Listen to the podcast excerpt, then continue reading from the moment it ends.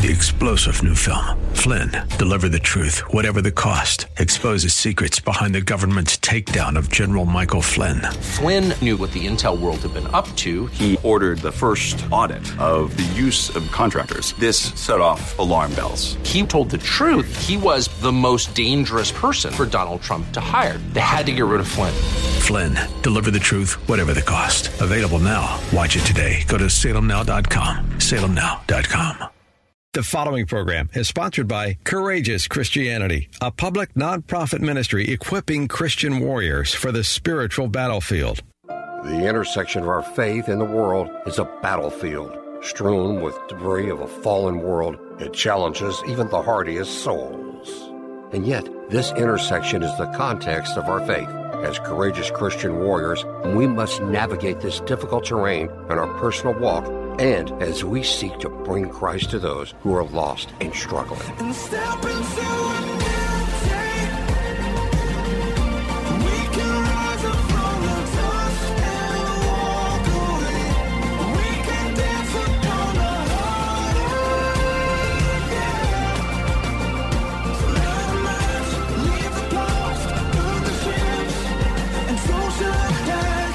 As a colonel in the Marine Corps Reserves with numerous combat deployments, Richard Mendelow has walked dangerous ground in peacetime and in war.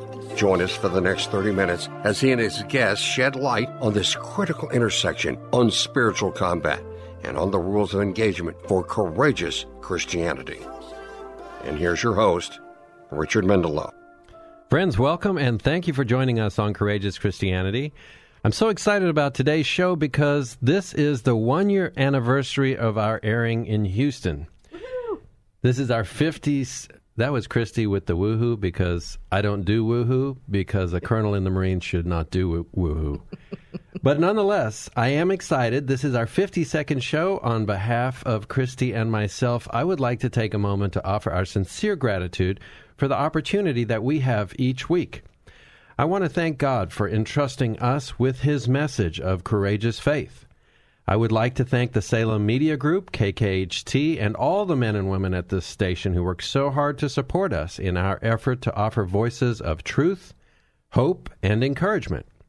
I especially want to thank Mike, our fearless producer, Bernard, Brian, Marcia, Laurel, and Chuck, without whom our show would not be possible.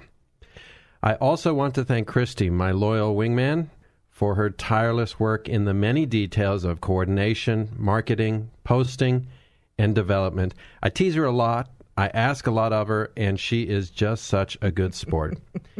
and finally, friends, we would both like to thank you, our listeners. It is such an honor to walk with you in Christ and to be allowed to speak into your lives and to share our hearts with you. So, genuinely, thank you. And friends, this is a special show for another reason, and that is that Monday is Dr. Martin Luther King Jr. Day. And as you know, I deeply admire Dr. King. So, all around, I couldn't be more excited about today's show. And I'm not easily excited because, for the most part, you don't want your pilot to be easily excited. uh, Marines shouldn't really be easily excited, but I'm genuinely excited today. Before we begin our conversation, I must remind you that as a colonel still serving in the Marine Corps Reserves, I have to preface my comments by saying that these are my personal views, and they do not necessarily represent the Department of the Navy or the Department of Defense. Please pray with us. Heavenly Father, we thank you for the fellowship that we share in your Son, Jesus Christ. We thank you for your word which guides us, for the saints who encourage us, and for our brothers and sisters in whom we have such joy. And we thank you for the opportunity that we have to come together each week as we seek the understanding to walk out our faith with courage and effect. Help us, Father, to do your will and to glorify you, that those who know us will know you, and by our love and faith, they will know your unrelenting desire to have all of your children return to you.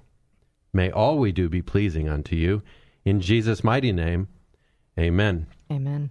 Friends, to me, there could be no greater honor than to celebrate Dr. Martin Luther King with our anniversary show. We celebrate Dr. King on Monday because he had a dream and because he had the courage to pursue that dream. For Dr. King, that dream was the truth of the brotherhood of man. He had the courage to speak truth unadulterated by political faction, by race, or by color. He spoke truth though it was unwelcome by many. He spoke truth though it upset the political status quo. And he spoke truth though it cost him his life. And as he spoke the truth, he did not succumb to hate. His famous lines state plainly Darkness cannot drive out darkness, only light can do that. Hate cannot drive out hate, only love can do that. Sadly, it would seem that we have much ground to cover before we approach his dream, and it begs the question what is our dream? For each of us, we should ask, what is our dream, and what are we willing to do to realize it? Is that a thought provoking consideration? Well, I, I think it's a thought provoking consideration. It's uh, a good question. It's probably the right question to be considering, um, well, at any time, of course, the beginning of a new year. Um, I think That's it's an important point. question. Yeah. You know, I think to myself, what do we want 2021 to look like? Right. Okay, we have a lot of views about 2020, and maybe 2020 put us on our back foot, as I like to say. I don't like living on my back foot. I want to be intentional. I want to wake up in the morning with a plan. I want to ask God what His plan is. I want to inform my plan with His guidance. And then I want to execute with intention and vigor. And so I think about 2021, and, and genuinely, I can't tell you what you want, but what do you want? Uh, for example, if our goal in 2021 is less noise, we have to make less noise. If our goal is more understanding, we have to be more understanding. If our goal is more truth, then it's up to us as Christians to speak it because there's not a lot of other people out there who are going to speak it. So, whatever our our dream is, it will require intentional engagement with the world and purposeful disengagement because the world wants us to be one way that's convenient to the world. And as Dr. King showed, the world does not want to hear inconvenient truth. He modeled this as he guided productive conversation and conduct through one of the most difficult period of our nation's history. So I think each of us can do that. And so what do you want? Christy, what would you like to see something in 2021? Well, bef- before I share that, and I have a I have a lot of thoughts about what I want um, in 2021. Um, you know, I think the thing that I heard in there is that uh, it's it's courageous.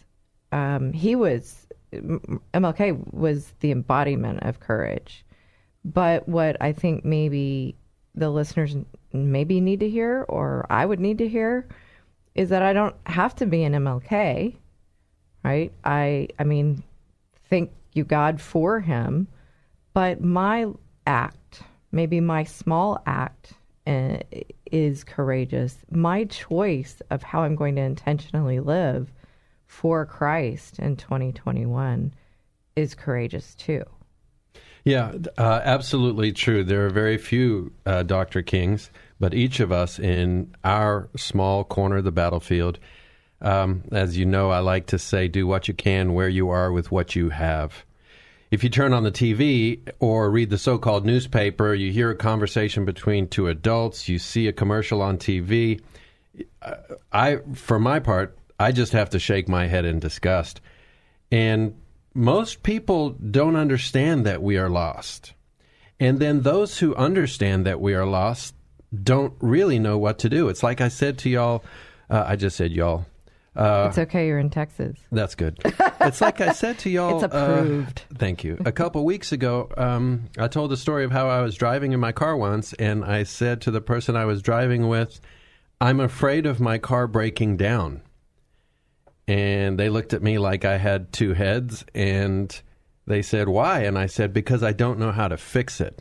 But if I knew how to fix it, I wouldn't be afraid of it breaking down. And I think is the same is true of the intersection of our faith and the secular world.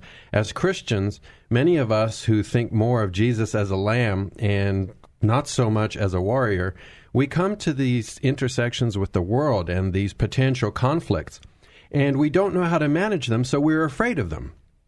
And again, we're on our back foot. So if 2021 is going to be something that we want it to be, if it's going to be what God wants it to be through us, then we need to get on our front foot. We need to learn how to manage these intersections, how to walk away from them. If you don't know how to manage it productively, don't be afraid to walk away from it. Uh, Christy said something interesting this morning. She said, You don't have to pass judgment on the intersection. You don't have to pass judgment on that person's life. You can let them be who they need to be. But you also have the right to be who you need to be. And that means you don't have to listen to lies. You don't have to uh, be assaulted, whether it's commercials on TV, and you just decide, hey, here's the remote. I'm hitting the off button. I think the key, though, is to understand who you are and who you want to be in Christ. And if we don't take the time to figure that out, then who are we? Are we showing up as how somebody else wants us to be? The world wants us to be that sort of thing. Yeah, that's a, uh, another great point because it would have been very easy for Dr. King to say, well, we're going to respond to hatred with hatred. Because truthfully, that's what the world wants. You see it now. The same people who ask forgiveness give none. The same people who want consideration are abusive bullies. And so Dr. King showed us, Jesus showed us, that does not work. He actually said this when he spoke of pursuing freedom, Dr. King said, Let us not seek to satisfy our thirst for freedom by drinking from the cup of bitterness and hatred. And this is so important because it explains that the ends and the means are irrevocably connected. And so, something we talk about a lot in counterinsurgency, the ends and the means are directly connected. Okay. Remind me counterinsurgency, insurgency. Just give us a little reminder. Okay. Insurgency is a form of irregular warfare which seeks to overthrow the existing regime. So, the existing regime in the United States of America is a nation under God, according to a constitution which comes from the Bible and the values of the Bible. Irregular warfare doesn't seek to kill everybody or blow up factories and bridges. Irregular warfare seeks influence over a group of people. So, the insurgency, those who seek to overthrow this nation, are seeking influence over you and everybody else. And we're going to decide whether or not to give them that influence each day when we're out in the world. Counterinsurgency, then, is the organized attempt to put down the insurgency. Mm. So the insurgency itself doesn't necessarily have good or bad. For example, the United States, in its early rebellion against King George III, I guess, that was an insurgency. Mm. We seek to overthrow the established regime, which was England. Right. So insurgency itself isn't bad. But in this instance, it's an extension of the devil's insurgency against God, so it is bad. We, as Christians, are counterinsurgents. We put down the insurgency. And Jesus was the original counterinsurgent, and he showed us how to do this. Things like walk away from stupid conversations. I was just reading Matthew chapter 10. If you tell somebody and they won't hear you, then walk away and shake the dust off your sandals. At each intersection during the day, as counterinsurgents, governed by the rules of engagement which Jesus has given us, we have the opportunity to shape the world. And so, as I was saying, the thing about counterinsurgency is the ends and the means are directly connected. Mm-hmm. So, if you want peace, be peaceful. If you want kindness, be kind. Uh, seems pretty simple. It seems simple, but then it's hard, as most things on the battlefield are. So, for example, the Bible cautions us that you cannot obtain something holy in an unholy way. Right. And that's why Christians have to be willing to engage in love and compassion. It's a choice. It's a choice. So, if you see someone struggling, then who would want them to struggle and not assist them? But if in your attempt to assist them, they threaten to drown you, well, right. you must walk away. Right. and preserve the mm. good that you have to do another day. So, knowing when to give combat and when to refuse combat is critically important on the battlefield. And it's difficult in counterinsurgency. And let me just let you know that counterinsurgency is one of the most difficult forms of warfare. But what it does tell us as Christians is we can stand firm in our faith. We can stand with conviction. Those convictions are not our own. They're not what we decide is right or wrong. They're what God says is right or wrong. Because if we go by our own understanding, then we're as bad as the bad guys. Right. The important thing is not that we make up our own rules, but that we ask ourselves each day, what does God want from us? Absolutely. And how do I walk that out? So, as we look at our vision for 2021, it must be infused with all of these things. And truth be told, it becomes quite simple. So, if we want 2021 to be a year of restoration of the United States of America, looking to God in everything, then we must speak truth, walk compassionately in love, stand firm. You want to pray in a restaurant? You want to say grace in a restaurant before you eat because you say grace before you eat? Do it. So what are your what are your actions? What are your choices to um, add to that restoration um, according to God's desires, all to glorify Christ? Right. Yeah. Dr. King really did show us. I mean, if you can imagine the 60s with riots and burning, and then here was this man who modeled such grace and then had the integrity to walk that out. You said something like uh, it will require intentional engagement and with the world and purposeful disengagement. I think again, he's was the embodiment Right. of that, and we can model that, and obviously model Jesus Christ. Yeah, uh, it's a brilliant example because remember in his I Have a Dream speech, which, by the way, if you took the time to read, it, it, it will touch your heart. But in his I Have a Dream speech, he envisioned uh, a little white boy playing with a black child, holding hands in, in the brotherhood of man. Well, if that was his vision, then he obviously couldn't speak hate on the basis of race Right. or color that would have been at odds with his message. And you can't obtain something holy in an unholy way. And each of us needs to first get firm on what we want and then what we can do to achieve it. So if you want truth, be truthful. The other thing is is to commit. I, I had a conversation with a guy recently who was telling me about how his son, his teenage son, is really struggling.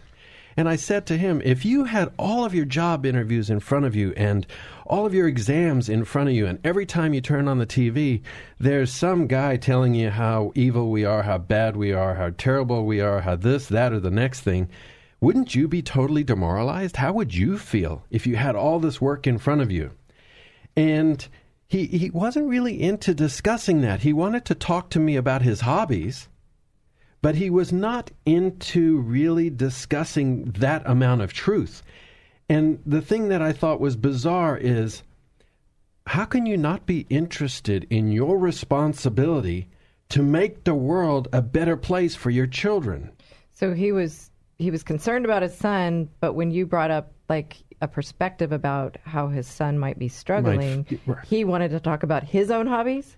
Basically, yeah. Yeah. Uh, and friends, I'm not judging because it's not my place to judge, but I think it's very easy for us to be involved in all of our secular activities, attend church for an hour on Sunday, feel like our work is done, and then 20 minutes later we're driving down the freeway giving people the one finger salute. And and we have got to get serious because this is a battlefield. We can see our nation, we can see what's happening to our nation.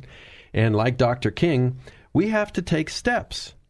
It's what I'm hearing is that it's it's not just about us, right? It's it's about us as a body of Christians and all for God. And so, you know, as the Bible says, we need to die to self. And so that might be a question of how are we going to die to self in 2021? Yeah, think of yourself less and the good that you can do more. Um, quick story in Afghanistan, uh, keep in mind things were very rough over there, and it was difficult to be kind, and it was difficult to be patient. I bet. But uh, their first experience with an American could very well be me, and if I was elsewise, how could I expect them to have a good view of Americans? Good point. So my little combat outpost was along this canal that the British dug in the 50s, and we would drive to and from places along this canal. And one day we come across this village where they've driven the tractor into the canal. Hmm. And the whole village is basically gathered to see how do we get this tractor out of the canal. And here we're driving these 35,000 pound trucks with giant winches on the front of them. And so we stopped and we set out security so that uh, the bad guys wouldn't bother us. And then we pulled their tractor out of the canal. And it's not how it got in the canal. It's not this, that, or the next thing. It's like, okay, in the midst of all of this buffoonery, here is an opportunity to just do good. You got in the trench with them. You get in the trench, and the thing is, people will see your good deeds and glorify your Father.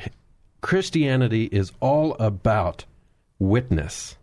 It's all about people seeing us. So don't worry so much about the idea that this isn't going to make a difference. Just do it.